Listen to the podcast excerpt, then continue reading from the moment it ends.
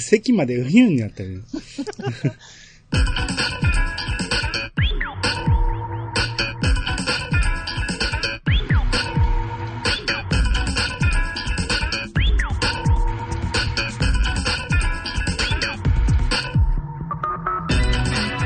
どうも、私がアニマルジャパンです。えー、今回はドラえもん会ということで、いつものメンバーをお呼びしてます。まずはピチカートミルクさんどうぞ。どうも、チンからホイ、ピチカードミルクです。よろしくお願いします。はい、続きまして、ソレトさんです。どうぞ。どうも、チンから、ほい、ソルトです。お お、かぶせてきた。なんか取られたって感じしましたもんね。今 まあ、これしかないですよね。はい。まあ、それでわかるように今回は、えー、のび太の魔界大冒険ですね。はい。はい。まあ、ようやくやってきましたが、そうですね。のび太映画のナンバー、日本柱じゃないですか。何と何？まあ、えー、海底機関長と魔界大王。なんで勝手に、勝手に日本柱にしてしまっあ、た。そうですか僕だけですか？世間的にはそうじゃないですかね。だってソレトさんはその次でしょ？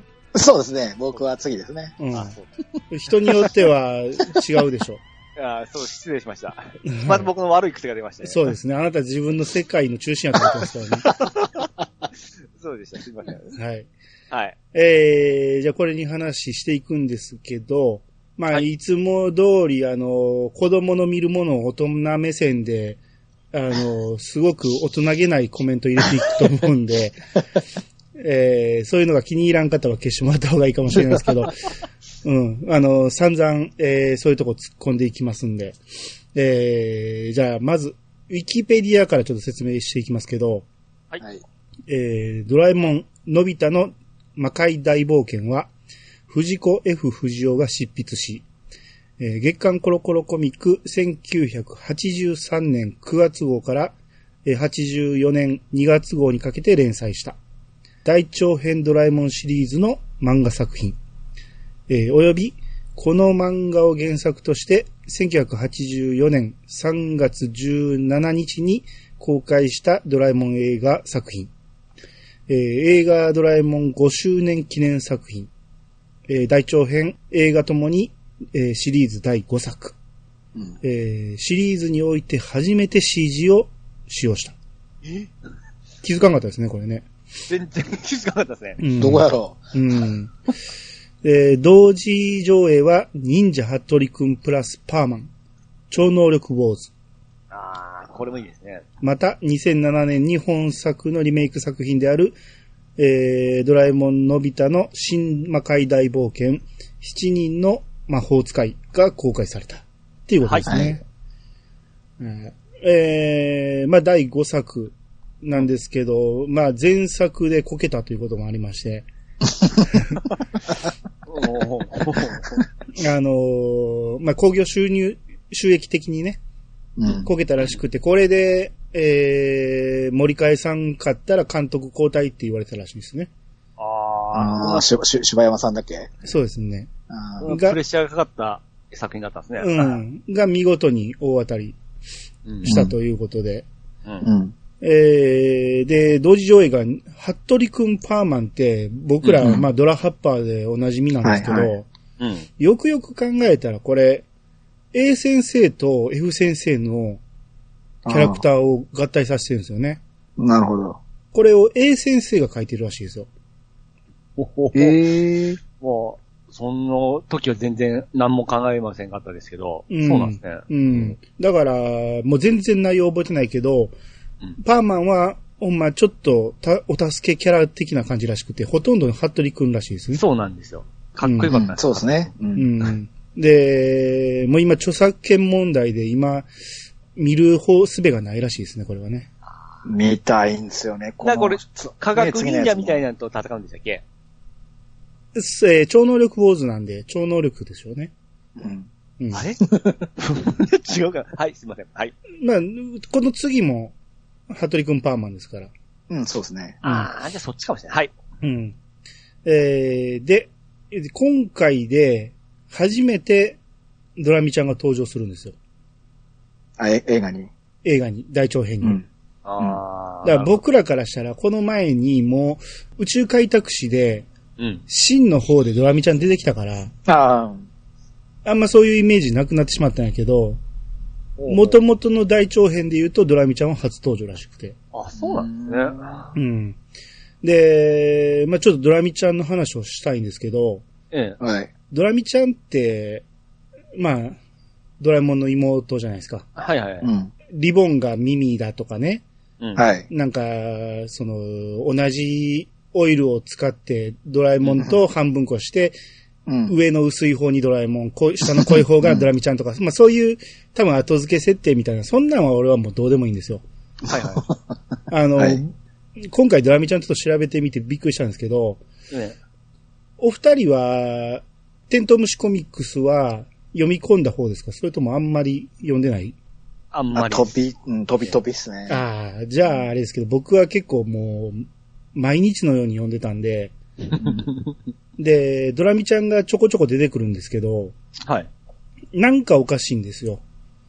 おう昔から思ってたけど、でもね、子供やから、まあ、そんなもんやろうと思いながらずっと読んでたんやけど、ほいほいほい。ずっとおかしくて、何がおかしいかはわからんかったんやけど、まあ、今回調べてみて、うんあの、なんか知らんキャラがおったり、うん。ジャイアンのサイズ感がおかしかったり、なんか、なんかちょっとずつ変な感じなんですよ。はいはいはい。で、急に出てくるんですよ。ドラミちゃんが？あの、今回はドラえもんの妹ドラミちゃん大活躍とかいうのが扉絵に書いてて、はいはいはいはい。で、まあ、僕からしたらアニメで見てるから、うん。うんアニメではちょこちょこ出てきてるから、まあ、こんなもんやろうと思って、ああ、ドラミちゃんの話なんやと思って読んでたけど、よくよく考えたらドラえもん一切出てこうへんし、なんかおかしいなっていうのがあって、で、ん今回40年越しに調べてみて分かったんですけど。初登場の時は、うん。まあ、ドラえもんの中に出てきて、ドラえもんと共演はしてるんですけど、う。うんん。前にあのーコンビニで見つけたゼロ感の話したんですあけど、あ、はいはいはい。あそこにも初登場載ってて、うん。ドラミちゃん最初はおてんばなんですよね、すごい。今みたいな感じじゃなくて。全然キャラが違うんで、で、それをこの前、そのゼロ感読んだ時に、あ、最初こんなんやったんやっていうのが、テントウムシコミックスにはん載ってないんですよ、それは。はいはいはい。で、それがなくて、今回調べて分かったんが、ドラミちゃんっていうのは、そのデビュー以来、外伝作品に出てきたらしいんですね。うん。ドラえもん外伝ドラミちゃんっていう話を、うん F 先生は別に連載始めて、はいはいはいはい。で、ドラミちゃんがドラえもん役で、うん。で、のび太は、のび太じゃなくて、のび太の遠縁、親戚なんです。見た目そっくりなんやけど。ええそっくりなのび太郎なんです。で、ああ、なんか名前は聞いたことある。はい。ジャイアンみたいなやつもジャイアンじゃないし、静香ちゃんみたいなのも静香ちゃんじゃない。名前が違う。ほうほう、で、さらにスネ夫が出てこないんです。で、全く違うキャラクターのやつが出てくる。うん。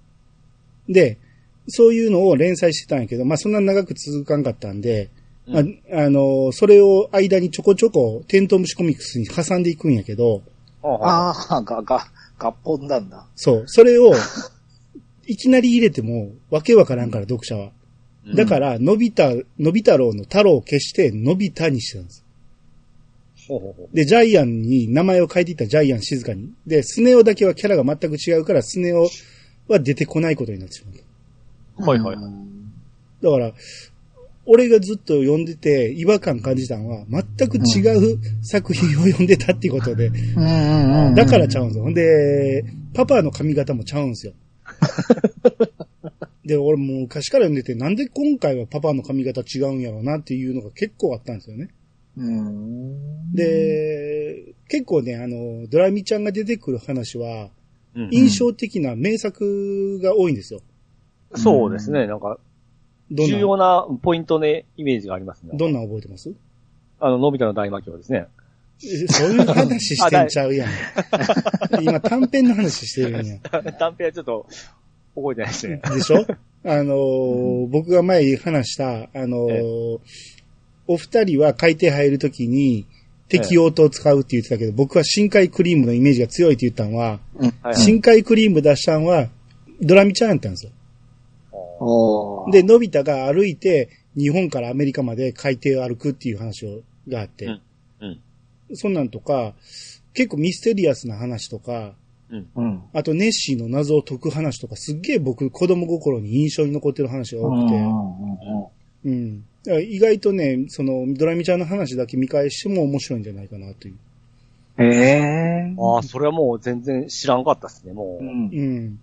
あの、ドラミちゃん、のび、えードラえもんのできた妹というイメージで、もう、柔らかい雰囲気の、この、できた子っていうイメージしかないですね。うん。まあ、あと基本的に未来にいるイメージやからああ、ね。そうですね。で、できたら安心するんですよ。そう。あの、うんデウスエクスマキナっていうかさ、ドラミちゃんが全部正しい方向に持ってってくれる感じ。まあまあそうですね。だからあんま、うんあの、できすぎと一緒で乱用できないんでしょうね。なるほど。そうですね。出てきちゃったらもう終わりになっちゃうから。そうそうそうん。う。で、そのドラミちゃんが今回どんな活躍するかという話ですね。ああ、なるほど。はい。それでは始めましょう。兄の、いやさが今日。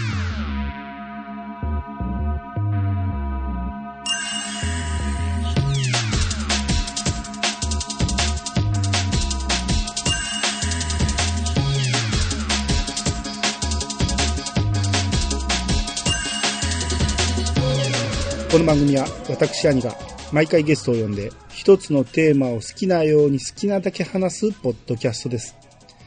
改めまして、どうもです。どうもです。どうもです。はい。えー、じゃあもう早速中身入っていきますけど、はい。えー始まったら、あ、えーさっき言っときます基本9番の話でいきます。で、はい違うところがあったら新版挟んでいきますんで。えー、まず、えー始まったら、のび太が、こう、静香ちゃんを魔王から助けに行く言うて、こう、すごい勇んでるシーンから始まって、うんはいで、横におるドラえもんが、もう、夢の中だと勇ましくなっちゃうんだから、で、まあ、夢の中となんか気づいてる感じで、はいはい。えーで、えーそこにドラミちゃんが現れて、うん。こう魔法が使える帽子を貸してくるんですよね。はい。うん。で、それを使って、えー大活躍で、のび太が見事に静香ちゃんを救い出すっていうところで、えー目覚めるんですけど、はいここに出てくるお城は、あの、テトリスの背景みたいですね。そうでしたね。はいはいはい。それかもう、しょっぱなからドラミちゃん出たんですね。まあ、映画夢の中ですけども。うん、そうですね。そうですね。ただ、ん漫画の方では、はい。えードラえもんが即席帽子って言って、じゃあ即席魔法棒を言って渡すんですよ。ああ。漫画ではまだドラミちゃん出てこないんです。はいはいはい。うん。まあ夢の中ですけど。うん。で、目覚めると、えー、なんかママに、うん。庭の掃除の途中で寝るなんて言うて怒られて、はいはい。要は庭で寝てたんですね、ほうき持ったままね。だからそんな、えー夢を見たんですけど、えー、ああ、魔法が使えたのは夢だったのか、言うて、えー、ただ、ほうきを持ってたから、はいほうきに、ほうきを働け、チンからほい、てれれれれれれれって言ってオープニングが始まるわけですね。これいい入りっすよね。めっちゃ良かったですよねすごく気持ちいいね。もう映画ならではですね。めっちゃ気持ちいい、ここ。うん。ねで、ドラえもんの歌が流れて、はい。うん。ただ、この、新版の方のアバンタイトルは全然違いまして、うん。ああ、ですね。いきなりなんか、偉い人っていうか、学者みたいな人たちがいっぱいおって、こう、ワイヤー言ってて、宇宙の映像で、こう、ボイジャー5号が消滅したとかね。うん。ボイジャーってなんかもう最近聞いた単語ですけど、えーそれがなんか消滅しただ、なんだ、え何言ってるかわからへんけど、なんかまあ要は、でっかい天体が接近してるみたいな話なんでしょうね。うん。こん、ここまで違うのかってちょっとびっくりしましたね。そうですね。全く違うの放り込んできましたね。いつもは、まあまあ、ちょっと変わってもそこまでじゃなかったですか。うんいきなりだいぶ違ってたんで、あれやってちょっとびっくりしました。あーまあまあそうですけどね。まあまあ、ううんーん宇宙開拓史の時も結構変えてきてたけどね。うん。そっか。うんまあでも9番を、私9番を見てから新版を見たんですけど、うん。まあ9番を一通り見てから見ると、あ、あの、9番で描描かれなかったことをちょっとやりたい感じなんだなっていうのが新版のオープニングはいでしたね。はいはいはい。うんそうです。うんあの、ちょっと意味がありましたもんね。そうなんですよ。うん現れ方とかですね。うん。うん。で、ちなみにこのでっかい天体なんか、上と下にプシューって吹き出してるなんかそんな感じやったんやけど、うんそれがでかいモニターで映ってたんやけど、その下にちっちゃいモニターで、うん。栗まんじゅうがいっぱい飛んでたんですよね。これ僕前に、とめきちさんに教えてもらって、は。はいい。あれは、売買員で増えた栗まんじゅうじゃないかっていう話。ああ、宇宙に捨てたやつ。そう。あれが、あっこに映ってるっていう話です。恐ろしい。宇宙のどっかをさまよってんねん、さまよってる。それがカメラで捉える範囲がすっげえ近いと思うんですけどね。うん、で、えー、まあ、栗まんじゅうはストーリーには関係ないみたいですけど、うん、で、えー、その後、のび太が、なんか、えー成績が悪いだの、野球が下手くそだの、部屋の片付けができないだの、えらいこう落ち込んで、うん。で、ドラえもんに助けに、えー、助けを求めてドラえもん言うて、オープニング始まる。はいはい。まあ定番の始まり方ですね、これはね。うん。で、オープニングテーマがハグしちゃおう。うん。これ俺、フルで聞いたの初めてですよ。最初の方なんじゃこの曲と思って、なんか変な曲と思ったら、おあのサビになってハグしちゃおうって言うから、あ、これかと思ってびっくりしました。なんか、なんとなく、あ、そんなあったなっていう感じで。うん。え何そのテンション、うんまあまあそういうオープニングがありまして、まあそれぞれ違うオープニングですよね。ーそうですね。うん。で、9番に戻りますけど、えー、チンからホイって言っても結局魔法が使えなかったっていうことで、うん。で、その時にドラえもんがなんかゴミを捨てに行くいうことで、その粗大ゴミ捨て場に、はいはい。えー、絨毯を持ってるんですよね。そうですね。カーペットくるく巻きでね。はい。うんそ粗大ゴミに、えー捨てに行くから、それを、えーのび太がついていくと。はいはい。うん。その道中でのび太が、うん。こう、魔法の使える帽子なんてないかなみたいなことあるわけないよ、みたいなこと言われて。やっぱそんな都合のいいもんないかってなって、えーゴミ捨て場に着いたら、えーそこでこうドラ、なんかドラえもんの石像があって、うん。えらいリアルな石像があって、えーうんなんでこんなものがゴミ捨て場にあるんだって言って、ドラえもんが、えー抱えて持って帰ると。うん。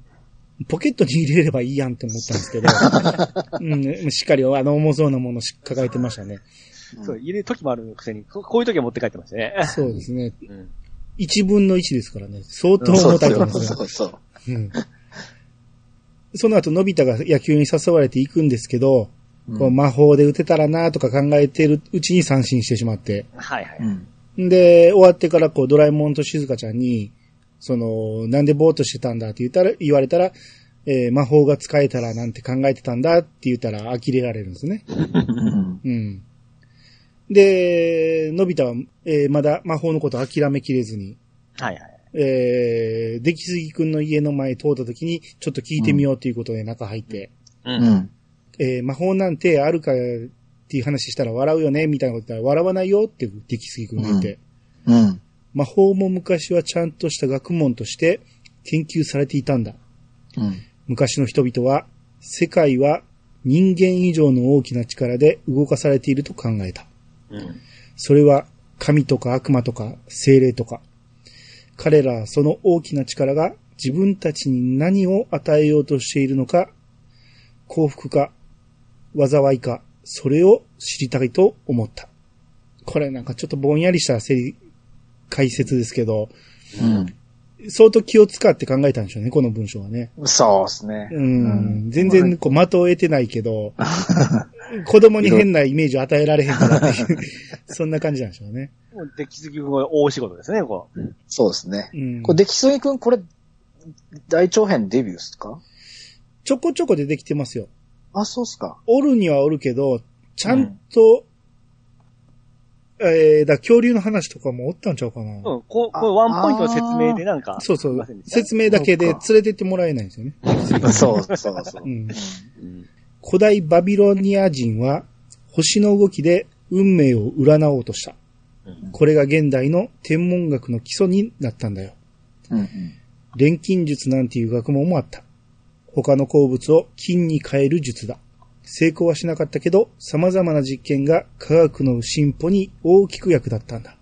うんうんだからね、科学も魔法も根は一つなんだよ。うんな、のび太が。じゃあどうして魔法だけ廃れちゃったの？魔法っていうのは悪魔の力を借りる神に背く学問ということになったんだ。15世紀頃、魔法を使ったもの、使ったと噂されたものを片っ端から捕まえ拷問し、死刑にしちゃったんだ。それを後から発達した科学がそれまでの迷信の嘘を徹底的に暴いてしまった。魔法は完全に息の根を止められてしまったってわけさ。のび太が。つまりもう魔法はないの？ないって言われてる。ちょっと汗かいてね。これほんほんま子供の頃あんま考えて、考えずに聞いてましたけど、今聞くとすごくいい感じで言ってますね。うん、ああ、そうですね。めっちゃ興味そそりましたし。さすが出来すぎくんでしょうね。そうそうでんこれを聞いた、説明を聞いたのび太が、こうなんか一本杉の丘みたいなところで、うん。惜しいことしたもんだな。科学じゃなくて魔法の方が発達すればよかったのに。今頃は魔法文明が栄えて便利な世の中になってたと思うんだけどなぁ、言うて全然理解できないんですよね、この人ね。もう自分が楽になることばっかり。違う違う違う。あの、出来すぎははっきりと否定してるんですよ。魔法の存在を。ああ。わかりましたピッチさん、これ。のび太と同じ風に思ってないですか？はい。大丈夫で。違う、大丈夫じゃなくて、そういうことを話す回なんです、ここは。はい。ちゃんと理解できてますかって。はい、理解できますよ。まあ、ほほあの、危ないんで滅んだいうことで。悪魔やからうん。危ないと。悪魔の力を借りるといいいいこと起きないですからね。ああ、ええやばいことになっちゃうから、もそうです、そううです。科学の方を発達させたと。そうです。魔女狩りが発生しますからね。全然理解できてないうんまあまあ、のび太と同じ感覚でピさんは聞いてたんでしょうけど、えーそういうふうに思ってるところに、この木の上から、その、のび太が使ってたほうきが落ちてくるんですよね。うん。うん。あれ？と思ったら、その横に、のび太の石像がドーンと落ちてくると。うん危。ないですよ。危ないですね。これ危ないね、本当に。うん。いや、まあ、不思議な出来事、その、つかみとしてはもうバッチリやと思うんですよね、ストーリーの。そうもう、本当に、新版にこの不気味さないからね。そういやそれはん知っとるからじゃないですか。いや、ない。だってハグしちゃうだぜ。まあ、ちょっとまた、戻っちゃいますけど、その、ドラえもんの登場の仕方も違ってましたね。ドラえもんの石像の登場の仕方。あ、うん、違う。あ、それは今から言いますけど、あ、ごめんなさい。あの新版が全く違って、う。うんん。えー、まあ、ドラえもん言って助けを求めてきた、えー、のび太に対してドラえもんはずっとテレビを見ながらドラ、ドラ焼き食ってるんですね。うん。で、のび太が助けてよみたいなこと言ってても全然聞かずに、ほんならぼチャンネルが変わってしまって、テレビで魔法少女マミが始まるんですよね。ああ、そうそうせ。や、せや、せや、せや、せや。うわーと思って、うんね完全に21世紀にエスパマミ見れるなんてって感じ。完全にそうですよ。ポンポコとかも出てましたよね。あれ、あれ、いや、トン、ポンポコじゃないんですよ。あれ、トンポコですよ。ポンポコなんですか？トーンです。豚ですからトンね。、トン。うん。いや、だから、ももう、そのままのデザインなんですよね、マミはね。うんそうですね。ん今風の可愛い感じ、で、、ピースさんが見間違えるぐらい、ええ。あの、トンポコもね、そっくりなんですよね、元とね。おいおいおい。うん。で、それを見て、これもいい振りにはなってるんですよ。で、えードラえもんに頼まれて、えー部屋の片付けをね、道具で直してあげるんですよね。道具使って。この道具もなんか全然意味不明やったけど、あの、後に使うんかなと思って、振りにしてんのかなと思ったら全く使わんかったですね、これね。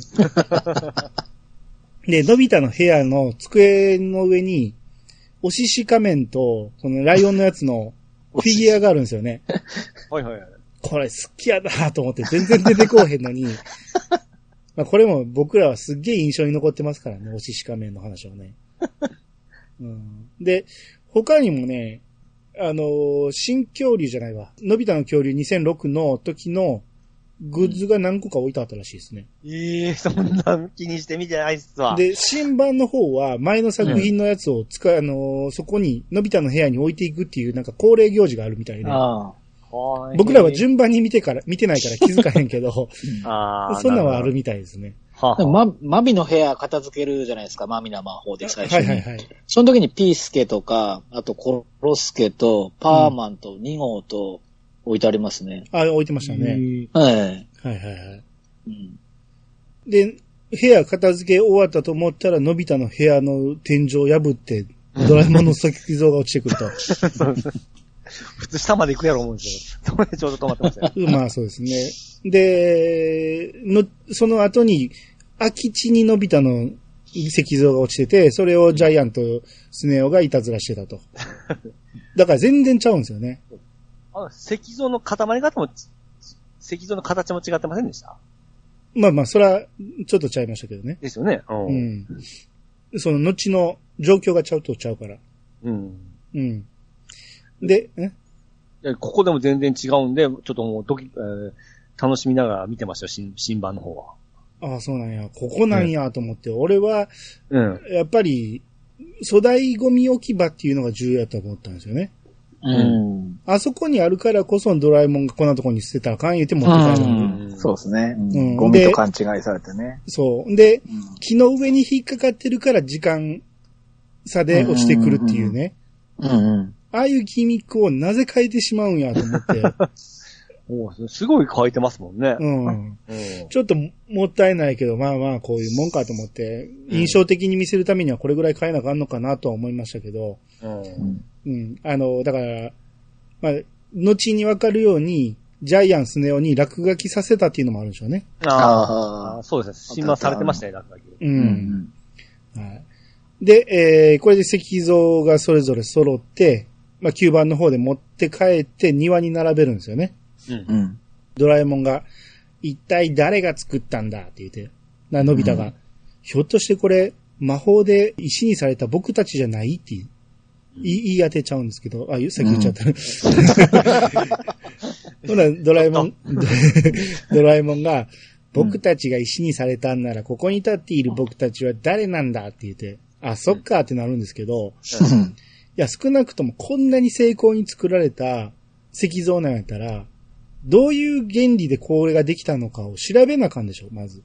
で、ドラえもんならできるじゃないですか。うん。タイムフロ式なり、うんなんか、過去を映すなんか、道具なんかいっぱいあるじゃないですか。タ タイムカメラとかね。とか、なぜこれがあるのかを、そう、なぜ調べへんねんと思って。とりあえず置いておこうみたいなのなんですよね。うん。で、夜にな、台風苦しいってね。台え？台風苦しい。あ、そうそうそう家。に入ろうってなってね。うん。で、夜になって、声がなんか、のび太の部屋まで聞こえてくるんですよね。うー、うーって。で、見に行ってみると、勝手口が開いてて、うん。で、えー廊下に、なんか廊下の突き当たりに窓があって、その窓の前に2体の石像があって、雷がピカーってなる。うん。あれは怖かったですね。怖かったですね。うん。うん。初見はもう意味わからなかったと思う。何や。子供の頃はほんまにすげえ、わしづかみですよね、この辺ね。何が起きてんねやろうっていう。そうそうそう。うん、もうさっきと形が違うし、と思って。うん。で、のびドラがこう騒いでたら、パパママも来てきて、で、のび太が、昼間と形が変わってるんだって言って、なパパが、柔らかい石なんだよって。で、のび太がコンコンってやって、やっぱり硬い石だよって。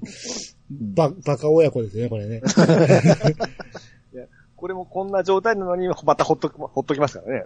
うんそうまた外出せって。そうそうですね。そうそう。で、まあ嵐になりそうっていうことで、また部屋戻りまして、うん。うん。で、その、石像2体がうーうーって言って、なんかうなってると。う。うん。うんん。これ新版の方では、ええ。庭に出さずにドラえもんがポケットにいるんですよね。ああ。ああ。うん。まあ、ここで僕らが思ってたことを一応回収してくれたんでね。ポケットに普通入れるやろうっていうのね。ただこれが、ドラえもんがその直後えらい腹痛を起こして、う。うんん。22世紀に戻っていくんですよね、一回ね。はいはいはい。ただ22世紀に戻ったところで腹痛が病んで、う。うんん。で、せわしくんとドラえみちゃんが心配して、えーメンテナンスをしろと。うんでもドラえもんはメンテナンス嫌いなんで、うん。えーもう治ったからもういい言うてこう逃げて帰ると。うん。うん。っていうくだりがありまして、なんじゃこのくだりとは思いましたけど、まあなんか後に使うんやろうと思って。う。うんん。で、えー、また9番に戻りまして、えー、その直後、のび太が寝ようとしたところで、そうだ、もしもボックスでうん。魔法の世界に変えたらいいんじゃないかっていう提案をするんですよね。う。うんんうん。えードラえもんも、おうそれはいいアイディアだってなって。うん。乗る気ですね。うん。まあちょっとだけやってすぐ戻そうっていうことなんですけど、うん。うん。ただ全然魔法が使えないんですね。うん。あの、座布団飛べ言っても飛ばないと。はい。で、じ呪文が違うんかなっていうことで、のび太が、油かたぶらって言って、うん。まあドラえもんがチンからほいって言うんですよね。うん。うん。ドラえもん発で言うんやと思って。ああ、そうでしたね。うん。で、のび太がサンタルチアとかわけわからんこと言って、うん、いろいろいろ言ってたんですけど、うん。新版の方では、のび太がいきなり、マミマミルルンパ、クルリンパって言うんですよ。ああ、あはいはい。魔法少女マミの多分魔法ですよね。う。うんん。だからここに使うんやっていうことで。うん。ずっとクルリンパーって言ってるから、こう、あんまりチンからホイ的なことは言ってなかったですね。ああ。うん。で、えー、結局魔法が使えなかったっていうことで、えーはのび太が、君の道具はいつも役に立たないっていう。ドラえもんが魔法なんて無理だって言っただろうっていう。うん。のび太が狸になれと。なミミズになれ。豚になれ。毛虫になれ。いう、こう、このやりとり。はいはい。うん。あのー新版はもっとコミカルに映像を描いてて、うん。ただ、9番の方がこの会話のテンポはいいなと思ったんですよね。ここのやりとりすっげえ聞いてて気持ちいいんですよ。狸になれ、ミミズになれね。そかぶせ合いなんですよねう、。そう。すごくいい間なんですよね。うん。うんこれが新版の方はまだね、まあ、キャストが新キャストになって2年目ですから、あ、そうだったんや。うん、まだなんですよね。なるほど。うん、ここは9番の方が軍配上がったなと思って。うん。うん。で、結局諦めて寝ると。はいはい。うんうん。もうね、僕は、開けた扉は閉めなかんっていうのと一緒で、使った道具は直せって思うんですよね。まあ、まあ、それ、後々また、説教が入ると思いますけど。うん。変わった道具、ね一回何かしら変わったとか、時間せんかったとしても、とりあえず戻そうやって思うんですよね。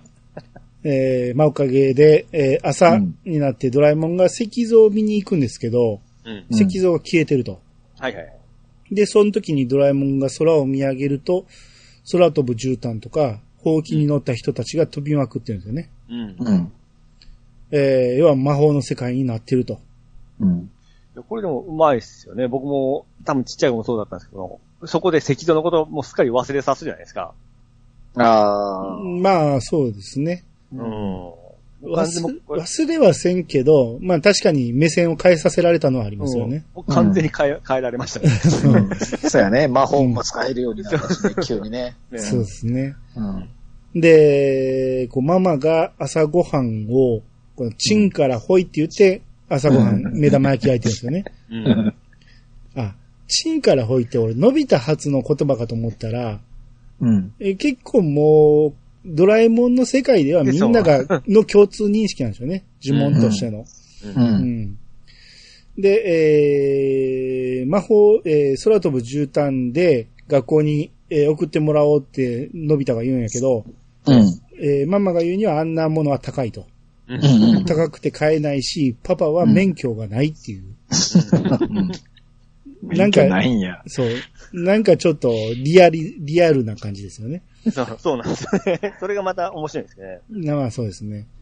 うん。で、学校に行ってみると、えー、のび太はこう、一年生で習うような、こう、物体浮遊術も使えないと。うん。うん。で、クラスのみんなに笑われる。うん。うん。うん。結局だから、この世界に来ても、出来の悪いのび太は魔法が使えないっていうだけなんですよね。うん。結局勉強みたいなもんなんですよね。勉強であり、才能がなかったっていうことですよねのび太にね。ね、ショックを受けて、のび太はうんもう元に戻そうとするんですけど、うん。えーその時にジャイアントスネ夫に、ホーキング行こうぜとか言われて、うん。あ、そうだった、お前はホーキン乗れないんだったな、ははは、言って行かれて、うん。で、せっかくこの魔法の世界になったんやから少しぐらいは使えるようになりたいっていうことで、1年生の教科書を引っ張り出してきて、そこから始めるんですね。うん。うん。で、ただ、教科書通りやっても小石すら浮かせないと。うん。で、一生懸命練習してるんやけど、えー、その時に静香ちゃんが来まして、はい。うんで、小石に向かってチンからほいってやってるんだけど、静香ちゃんのスカートがめくれると。もう超、超有名シーンですね、ここは。まあ、ピッチさんにとっては特にそうやろうけど、う わ、使いてえとか思いませんでした？あ、そうですか？あ、そうですか？いや、これ、うーん、まあまあ、この時を、は、ん昔見た時は思わなかったけど、今回見てみて思ったんが、え静香ちゃんのスカートめくれる時に、え。ええ。うんお下げの髪も上がってるんですよ。よー、見とりますなぁ。っていうことは、スカートだけを持ち上げてるんじゃないんですよね、あれはね。あ、風ではなくて物体を上げ、上げ下げしょるような感じですね。いや、だからそれは分からへんねんけど、ええ。全体的に風が上がってるから髪の毛も浮いてんのか、はい。それともその空間のうん。16磁場を逆転させてるとか、もしかしたら、のび太はすごいパワーを秘めてるんかもしれないですよ。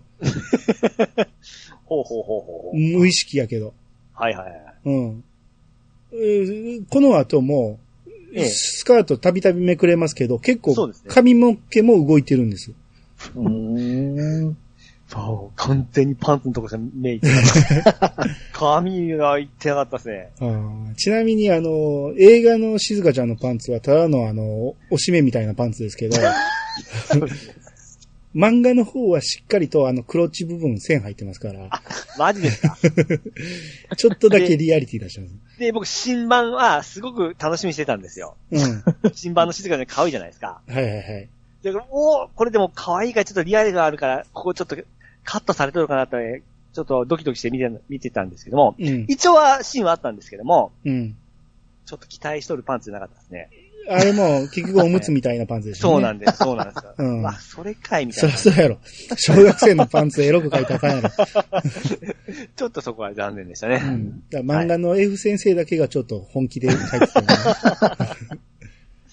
はいで、スカートめくれたっていうことよりも、魔法が使えたっていうことで喜んだのび太は連発するんですよね。はい。うんチンからほい、チンからほい言うて。うんで、静香ちゃんがキャーキャー言うてて、んで、しまいに怒ってしまうと。そうんうん。で、その直後なんか地震が起こって、はい。うんで、のび太が怖いよとか言って、静香ちゃんほったらかしてドラえもんに抱きつくんですよね。あれはあかんやろうと思いますけどね。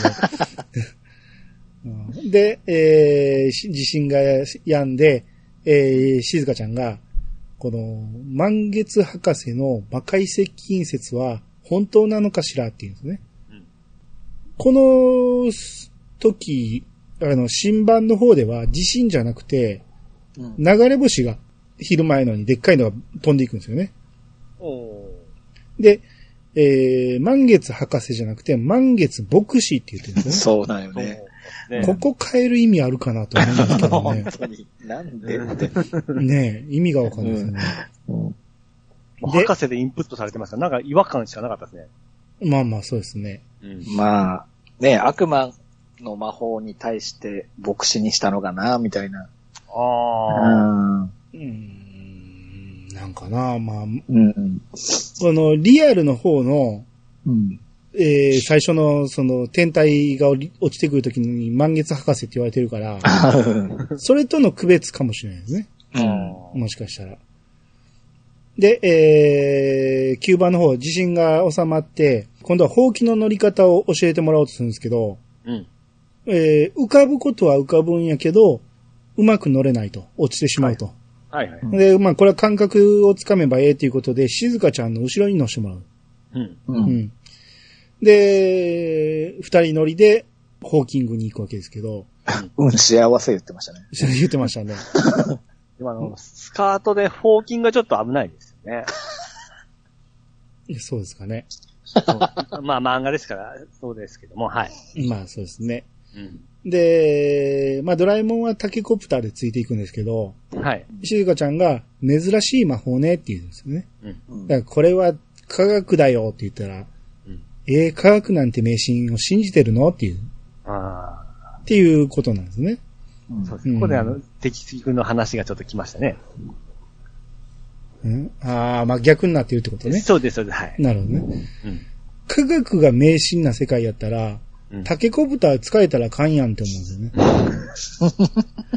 ああ、そこは変わってないですね。なんですよね。うあん。の、まあ、設定が結構、まあ、子供向けっていうのもあって、あやふやなんですけど、うんそれこそこの世界に来た途端ドラえもんは動いたらあかんやろうと思うんですよね。塊やからね。塊やそうか。迷信科学のもう、そうそう。ですね。迷信の塊ですからね。あ はいはいはいで、えー、そのまま、裏山みたいなとこまで行きますと、まあ、うん裏山よりも遠いとこやと思うんですけど、うんなんか山みたいなとこ行ったら、えー、ジャイアントスネ夫がなんか黒い猿を追いかけてて、はいはい。うん変わった猿だ、捕まえろ、言うて、うんほんなら猿に反撃されてしまって、なんかビーム当てられて、うん。うん。で、ジャイアントスネ夫が負傷してしまうと。はい。うん。で、それを見かけた静香ちゃんたちが、えー、これは大変だということで運ぼうってなって、静香ちゃんが浮かすんですけど、えー、のび太は浮かそう思ったらやっぱりスカートだけ浮浮いてしまうということで。で、運べないっていうことで、すすぐ近所に家がポツンとあって、うん。うん。で、じゃあそこまで運ぼうっていうことになって、はい。うん。まあ、ドラえもんの道具で何とでもなるやろうと思うんですよね。その程度。運ぶこともできるし、なんやったら直すこともできるやろうと思うんですけど、うん。まあまあそこはまあ、ここは科学を期待、控えたんじゃないですか、ここは。そうなんです。基本的にはね、この魔界大冒険って、ドラえもんの道具になるべく頼らんようにしてるんですよね。うん。基本的にドラえもんの道具は最小限に抑えてる気がしましたね。そうですね、そういえば。うん。で、えーその家の中に入ると、うん。えー魔学博士の、えー 満月博士はい。の家だったんですよね。うん。うん。もう早速回収しましたけどね。ここんなに近くに住んでたんやっていう。裏山にね結構、。結構有名な方だったんですよ。有名な方なんですよね。そうそうう。んで、その娘の美代子さんはい。が、えー、ジャイスネの手当てをしてくれて、うん。で、その間にこう話してたら、えー、静香ちゃんが魔界接近説って本当なんですか？って聞いたら、うん君はどう思う？って返されて、うん。で、悪魔が他の天体から来たエイリアンなんて信じられないって言って、静香ちゃんが言うと、うん。あの、まあ、満月博士はでも真実なんだ、言って。ううんん。えー誰も信じてくれない。気づいた時には大地震、台風が来て、世界の終わりだ言ってえらい興奮して。真っ赤になってね。うん。そうしました。まあ、誰一人信じてくれないっていうことなんでしょうけど、まあ、それで、まあ、すまんすまん言って落ち着いて、うんでじゃあここ、いいですか？ちょっと。はいはい。あの、まあ、見ながら喋ってたんですけど、うん。CG と思われるシーンが一瞬、ほうほうほ絵画からはい。T セットが机ごと出てくるじゃないですか。う。はいあはあ、はいはあそこ、もし、もしや CG って感じの動きですよ。い。そんなとこで。もったいなくない？それを CG に使わなあかんかっていう。い。あんな一瞬やないですか。まあ、そんな感じがしました。はいはいはい。はい。まあ、その後、えー、みよこさんの絨毯で送ってもらうと。うんえー、まあ、みよこさんは、えー、レーサー目指してるぐらい絨毯の操縦がうまいってことですね。うんこれいくつぐらいなんですかね、みやこさんって。十、八？七、八？二十歳は、二十歳はいけない感じですかね。多分。おいや、それはでも、どうでもいいんじゃない？いや、結構お姉さんキャラってそんなにいません。いないことないですか？そうなんかな。お映画、映画ででしょ？そうです。結構僕好きな感じだったんで、うんお姉さん的な。う。うん今見てもいいなーっていう感じ。あまあ、のび太も一目惚れしてる感じでしたよね。うんまあそうですね、そうですね。うん。今今までこういうの人じゃないやつばかりだったから、チャーミー、チャーミーから始まる。せや。そ うん。それも、それもあるかもしれないですね。ああ、チャーミーはあれやったけど、うんあの、妹にはちょっと、ああ、そうやった。うん。ちょっと恋心抱いてたと思うんですよね。ほんま、こ、ちや、その、コロコロしてますね、ほんま。まあまあそうですね。うん。で、えーこれ新版ではまだえらい変わってて、あうん。えー新版での説明で、こう魔法は魔界星から来た魔物から授かって魔法文明になったっていう。うん。うん、この魔界星発信だったんですよね、魔法っていうのがね。うんで、ただそれは誰も信じてなかったんやけど、みよこママ、今はいないみよこママだけは、えーうん魔界星のことを信じてくれたと。うん。で、みよこママっていうのは、その、どうやら昔、こう悪魔と契約してしまって、うん。みよこの、えー不治の病を治してくれたんですよね。うん。うん。悪魔の力を使って。はいはい。ただそれにより死んでしまって。うん。で、博士が言うには、それがきっかけになって、魔界星が、えー呼び寄せられてるんじゃないかっていう、うん。うんまあ、とんでもないことをおっしゃったわけですよね。みよこママは禁。うん禁断のその悪魔的なその契約で、ちょっといいなと思ったんですけどね。僕は引きつけられましたよ。いいな。ああ、話として面白いなと思いましたああまあ、新しいのを放り込んでるなとは思いましたね。ね。う。うんうん、まあ何かしら使うんやろうなとは思いますけどね、この後ね。あと、みよこさんの登場の仕方も変わってましたね。どうでしたっけ？あのー、ジャイスネが、あのー運べない時に、えーうんあ、危ない時かな？救出に来たんですよ、みよこさんがもそうそう。落ち、こ落ちそうな時ね。う。カーペット。あ落ちる時ね。えあ最初からね。はいはいはい。そうですんんえで、失礼られて、あの、満月牧師の家に行ったような感じですね。うん。そうですね。うう。ん。キューバの方戻りまして、はいえー、のび太がもう結局、世界を元に戻そうと、うん。うん。えー言い出して、で、もしもボックスが部屋にあったから、えー部屋に戻った瞬間、ママがいて、う。うんん。もしもボックスがないと。うん。えーってなって、うん聞いてみたら、ゴミ収集絨毯に出しちゃったわよ、と。ごめん、する絨毯。えー、あれがないと元に戻せないということで、ドラえもんが慌てて探しに行くんですが、手遅れで、はい、もうバラバラになってたと。うん結構でかいやつですよね。まあ、魔法の世界ですからね。そうやねうん。そう。浮かべちゃうんだよね、魔法もね、魔法でうん。簡単に。で、大喧嘩になりまして、ドラえもん、のび太が。うん。ドラえもんが分からずやーって言って、うんで、のび太が短足って言って、なんかドラえもんが、それを言っちゃおしまいだよ。出たよ、出たよ。あ、おしまいさんってやつそだよね。。うで、のび太がもうおしまいだよ言って。で、喧嘩したまま、えー、夜になりまして。はい。で、また地震が起こるんですよね。うん。うんで、そこで、えーお互いが独り言を喋ってるんですけど、うんえー明日満月博士のとこに行こう、言って。で、おえー俺も独り言やけど、満月博士行こうって言って。で、ドラえもんが、のび太くん一人で行って、どうなるんだよって言って。でのび太が、じゃあ一緒に行ってくれよって。行ってあげるって。優しいよね。いや、これもテンポがいいですね。テンポ良かったですね。うんただこれ新版と漫画の方では、はいはい。えー、ドラえもんが翌日、その、満月は牧師のとこに行くときに、うん。ドラえもんだけがタケコプターつけて飛んでいくと。でお、のび太が置いていくなよ。ひどいやつだなって言ったああ、そうら、や、そうやね。あの、足元にタケコプターが置いてあったと。うん。うん。あで、それをつけて、ドラえもんに追いついて、で、道中飛びながら仲直りしてあげるっていう話なんですね。いや、いや、いや、そうですね。はい。うん。これは漫画と新版は一緒でしたね。うんうんうん。えー、ちょっと戻りますけど、こう、仲直りした後、えー、夜中に、えー、満月博士のところで、うんえー、満月博士が、古い時代の文章、悪魔や魔物がまだ地球にいた頃の本を調べていた、うんということで、えーついに対抗策が見つかったと。うん。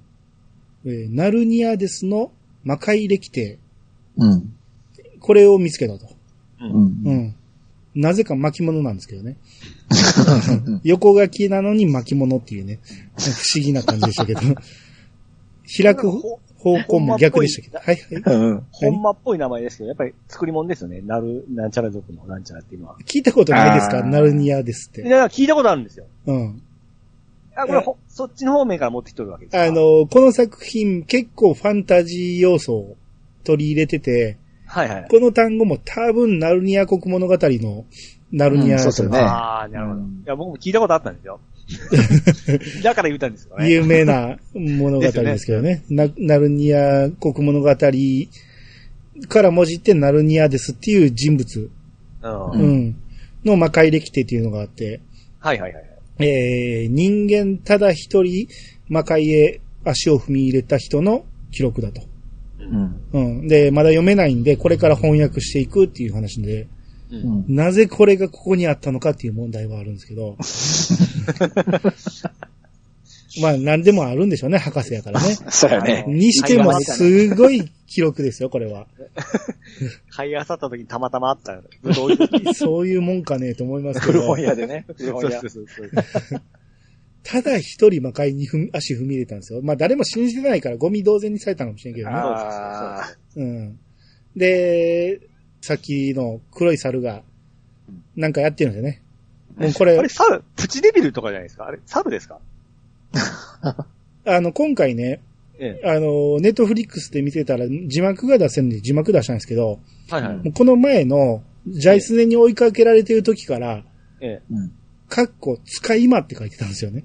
あああ、はだから、一応この時は名前はないんやけど、使い魔ということですよね。い。うん。初登場の猿やと思っているのに、こっちは、なぜあこう、使い魔って書いちゃうんやろうなと思って。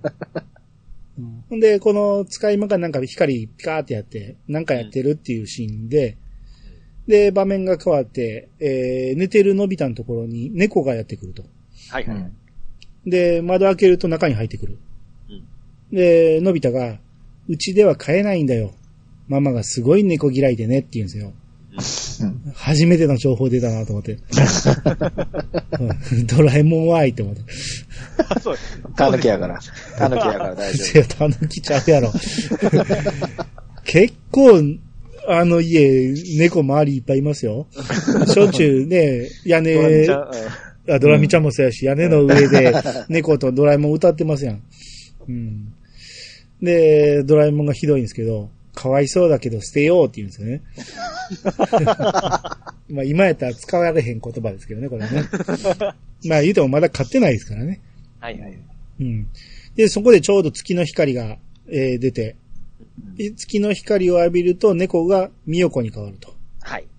で、えー、どうやら魔物に襲われてしまって、さっきの使い魔がピカってやった時、あの時、魔物に襲われて、えーうん博士がつ連れて行かれてしまって、で、もう家も消されてしまったと。うん。うん。で、ミヨコが、お願い、私と一緒に魔界に乗り込んで、大魔王デマンを倒すのよっていう。うん。ほんならドラえもんが、どうして僕たちがって言ってるそらそうやろなって思ったら、まあ、ここうまいことやってるんですけど、この、みよこさんが、こう、なんか、玉を出して予知してみると、うんその玉に映るのが選ばれし勇士たちっていうことで、夫。えー、ドラ、ノビ、シズ、ジャイスネ、いつものメンバーですね。一緒はい。これが映ってると、だから一緒に行ってくれっていう。はいはい。そりゃそうやな。その、こんな子供に言うのおかしいけど、映ったらしゃあないもんね。予知したんやもん。でまあ、ここに出来すぎくんいたんですね、やっぱ。まあ、そりゃそうやろ。選ばれし勇士やから。そうだよ。うん。もう魔法の使われへんのび太やけど。かなりやる気ある顔でこっち向いてるよね。そうですね。はいで、ここも新版がかなり変わってて、もかなり変わってましたね。うん。う最初に家に行った時からもうすでにね、もう古文書を調べて、うん。えー、なんかそこを解読し始めるんですけど、はいはい。もういきなりこ翻訳こんにゃく出すんですよね。そうですね。うん。で、えーそれを読んでると、魔界歴帝っていうのを探さなあかんってなるんですよね。うん。うん。うん。ワンクッション置いてるんですよね、ここね。うん。いきなりここにあるんじゃなくて、魔界歴帝がどっかにあるから、それを探しに行かなあかんってなる。うん。うん。で、その後、こっちの新版の方でものび太とドラえもんが喧嘩して、うん。で、喧嘩した後、教会に行くんですけど、教会がなくなってて、うん。で、そこでネズミが現れて、うん。で、もう明らかにデザインがミヨコやんと思って、あ、そうなんこれ新版の方では ネズミになるんやと思って、うん。そうですね。そう思いましたね。これ、この先どうなんの？ドラえもんどうするの？と思ったら、うん。すぐにミヨコ出てくるんですよね。うん。ネズミプラスミヨコが出てきて、どっちもペンダントつけてるんですよね。うん。あれどういうことと思って。で、色がちょっとちゃうと。う。うんん。んで、そのままミヨコさん無事だったんだってなって、うん。で、えー、いろいろ話してると、この魔物に襲われたと。うん。で、魔界に行くのついてきてくれってなるんですけど、うん。うん。えー、ドラえもんのび太はここでまた断ると。うん。うん。で、断っ、あ、またじゃないな。こう、こっちが先走りましたけど、えー一回断ると。うん。で、えー、のび太の家に夜に速達が届いて、う。うんん。で、古文書を、えー、みよこさんが送ってきたんですよね。うん。これをあなたたちに託しますと。はいはい。うん。で、それと同時にネズミが来てて、うん。で、ドラえもんネズミ大嫌いからもう弾き飛ばすんですよね。ひどいっすよね。ぶっ飛んでいきましたけどね。うん。で、その古文書が届いたということで、まあ、ノビドラが、えー思い直して、やっぱり魔界歴手を探しに行くことにしようってなるんですね。う。うんん。うん。えーで、これまた9番にも話戻りますけど、はい。えー、9番の方も一旦、ミヨコは断られてるんですよね。うん。勇士たちに。有志たち。有志。有志。うん。まあ、しょぼーんとして帰っていくんですけど、えー、その後台風が来たり、なんかえらい荒れてるから、やっぱり行こうってなって、うん。魔界に行こうってなって、ノビドラが、えー、満月家の跡地に行きますと、はい。うん。なんか、ミヨコがこう、物体移動でふーっと吸い寄せてきて、うんで、なんか、六芒星の結界があるんですけど、その上に、うん。えー引き寄せるんですよね。うん。はで、周りに魔物がおって、ただその結界によると魔物から見えないっていう。はい。う。うんん。これ9番と漫画は6芒星なんですけど、ええ。新版の方は5芒星でしたよね。ああ、そうっすか。うんあ。あ、そうだ。どういうことかな？まあ、もしかしたらユダヤ系になんか配慮があったんか。考えてるんですか、そこまで。そうっすか。いや、だって変える意味ないじゃないですか。別に6芒星でもええけど、まあ、ダビデ関係で、ちょっとうん。宗教的なあやつは消したいと。5芒星やったら別にね、誰でも使ってますから。そうだね。安倍の生命ぐらいやね。いや、まあまあですね。まあ、その、猫になっているミヨコはニャーニャーとしか言ってないから、喋れない、月の光がないと喋れないんで、うんここでようやく翻訳こんにゃくを出して、うんはよ使えってずっと思ってましたけど、一旦雲の上までと連れて行ったりしてましたからね。してた。うんで、これで猫でもようやく喋れるようになって、はい。えー、ここにジャイスネシズも来ましてうん、やっぱり行くとうん。で、出発だーってなったところで、えー、ドラえもんが、チャララッチャラー言うて、魔法の帽子を出すんですね。うん。お、そんなのやっぱりあったんじゃないかってなったら、いや、ただの飾りっていうね。で、えー、もう宇宙も飛べるという、みよこさんの、えー、絨毯に乗って、はい。えー出発すると。はい。はい。で、話が行ったり来たりしますけど、新版の方。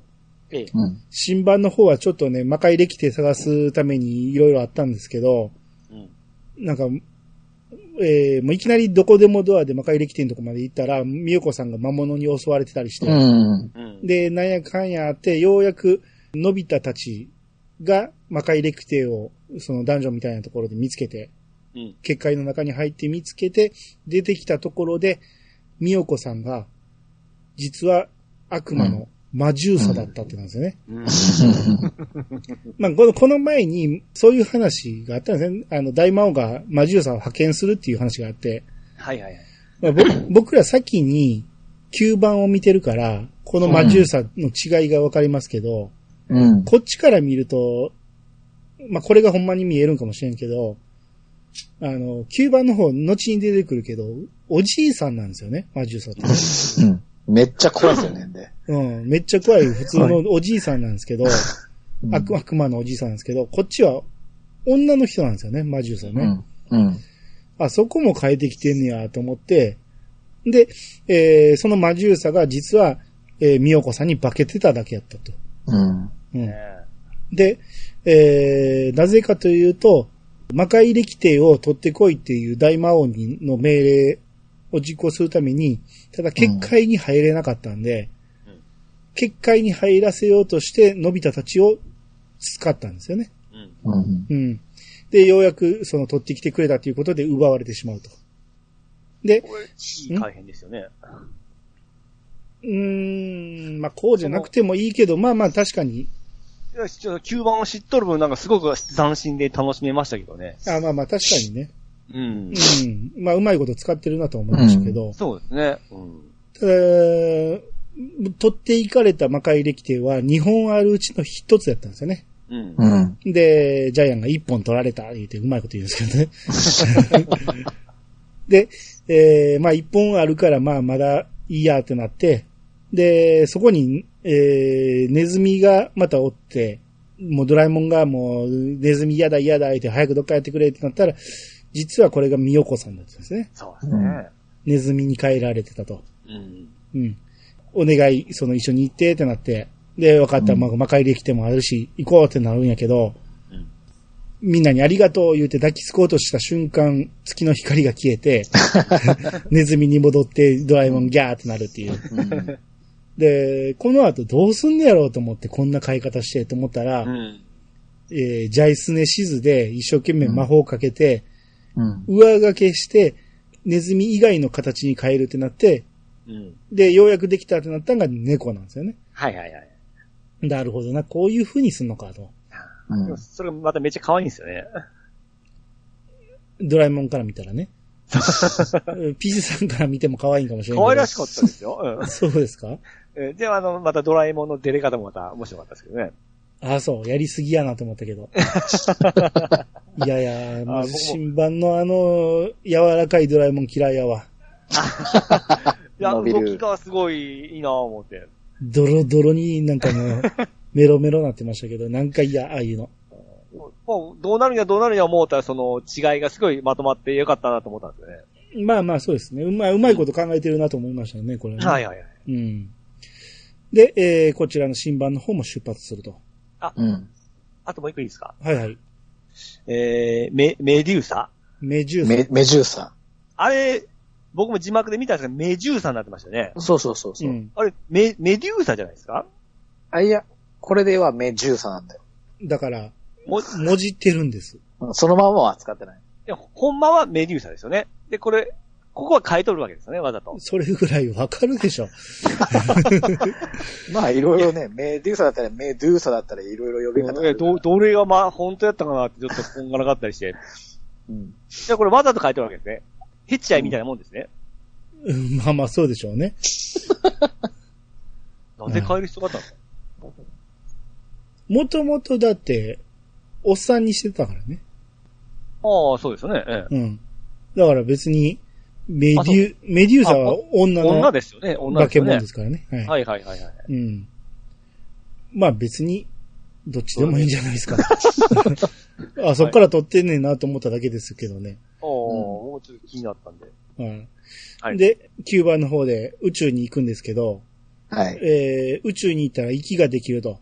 う。うんん。うん。で、しかも月にウサギがおったり、土星の輪に乗れたり、うん。うん、なんか、元の世界の常識とはだいぶ変わってるんだなっていう話なんですね。う。うんん。うん。で、土星の輪の上でご飯を食べると。うん。上に乗れるから。うん。まあ一応、キャンプ的なとこはそうそう。ここ、ここがキャンプですよね。はいはい。うん一瞬ね。うん。で、絨毯の中に入れるっていうことで、うん。うん絨毯の中に入って、えー、まあ話を、えー、してると、魔界歴帝によれば、魔界は真っ黒な炎ですっぽり包まれていると。うん。で、入り口は南極の空の炎の切れ目、一箇所しかないと。うん。で、えー、一週間後には着くっていう話で、そんだけ離れてるってことですね。うん。まあ漫画ではね、1ヶ月後って書いてましたけどね。うわー長い。うん。で、新版の方では、ねしばらくかかるとしか言ってないんですよね。ここはぼやかしてましたね。あうん。で、新版の方、宇宙に入った途端、月の光には悪魔の魔法を封じる力があるっていうんですよね。うん。おこんな設定もあったんやと思って。で、それはナルディアですが月の光に力を与えたからだと。で、よく見ると月が全然ちゃうんですよね、フォルムが。なんかもうガラス玉みたいな、うん、そうですね。うん。んで、ピカピカ、自公式みたいにピカピカ光ってるんですよね。うん。ああ、こういうのも変えてきてるんやと思ったら、うんえー、デマオンが魔界力定を手に入れたから、その魔界力定に月の魔力を解く方法が分かった、言うて。で、えーこれで次の満月に、えーそれを実行して、えーようやく月を無力化して地球を手に入れることができるっていうことを言ってるんですよね。うん。まあ、ここで不思議に思ったんが、あ、あれ、時効式なんか思ったら、満月っていう、次の満月って言ってるから時効式ではないんですよね。お太陽の光が当たらんと満月とかね、三日月にならないんでね。うん。ほんなら、太陽の光が一応反射してるっていうことだと思うんですけど、ほんなら、うん次の満月って、それ見えんのって、日本を基準にしてないかと思うんですよね。そうだね。どっかは常に満月やからね。そう。まあまあまあ。日本産です。ここなんか引っかかるんですよね。あうん、違うとこから見たら、満月だったり、三日月だったりするやろうと思うんですよ。ー それは地球全体で考えたら、そうです。まあ日本が欲しかったんじゃないですかね。日本そうなんですかね。うん。と、9番の方で、はい。えー、炎の切れ目が合うから、そっから入ろうとするんですけど、あ、ピッチさん思いました、思いませんでした？あれ。なんで上に炎の切れ目があんねんって。ちょっと、あんまし気にはならなかったですけど。あ、そうですか？はいピッ。チさんやったら言うんかなと思ったけど、何ですか？南極って言ってんのに、ええなぜ上が切れてんねんって思うんかなと思って。いや、そそういう複雑なことは思わなかったですね。あ複雑でもなんでもないですけどね。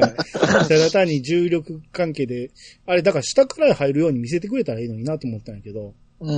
ああ、だからそういうことか。はい。一応、その、上から入ってるように見えましたけど、はいはいはい。で、炎の切れ目突っ込むところで、絨毯が燃えてしまって、うんう。ん。で、タケコプターで脱出すると。うん。うん。で、降りたところが南極やったんで寒いと。うん。炎に包まれてるんやろうと思うんですよね、あの、魔界星って。うん。南極ってあるんやって。しかも、あの、移動してんねんから太陽とかないじゃないですか。うん。でもね、極的に南極あるんや。寒いっていう。あるんやと思って。うん、ようわからんけど。うん。で、まあ寒いからどうしようっていうことで、あべこべクリームっていうのを出しまして、うんえーまあこれは寒かったら暖かくなると。う。うんん。うん。あのー、あべこべやんやから、う。うんん。極寒やったら、うん。めちゃめちゃ暑くならんとあかんじゃないですか。灼熱になっちゃう。ねえ大丈夫なんかなと思いましたけど、まあ、塗る量によるってことなんでしょうね。ああ。うん。いつもあの、海底機関に一番最初見たんで、うんどうしてもこういうの現れたら、そこ適応灯やろうっていつも思うんですけど、うん大体新しいアイテム出ますね。適応灯は便利すぎるんで、ダメです。すべてに適用しちゃいますんで。はああ、なるほどね。万能すぎて。い。なるほど。はい。ここはあべこべクリームで。はい。で、えー、次、なんか人形の住む島とかいうくだりもありまして、ああ。まあ、ここは、その、耳塞いでもよ、えー人魚に呼び寄せられてしまうっていうのを、うん人魚の歌でね、呼び寄せられてしまうっていうのは、もうジャイアンの歌で回避するみたいなくだりがあって、う んはいはい。うんで、ようやく大陸に上陸したと思ったら、うんこれが帰帰らずの腹っていうところなんですよね。うん。うん。えーで、とりあえず、えーまたご飯にしましょうっていうことで、北風のくれたテーブルかけっていうことでご飯を、うん。あのーボーンと出してくれるわけで。はい。うんで、ようやく飯食って、さあ移動ってなったら、魔王の城は北北西にあるからっていうことで、うん。うん。で、ドラえもんが方位磁石を出すんですけど、うん。方位磁石も使えんねやと思いますけど、科学やからね。科学やし、ここ、ちゃんと磁石向くんやっていう。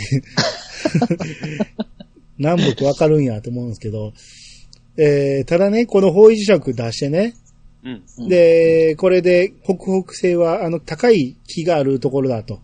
うん。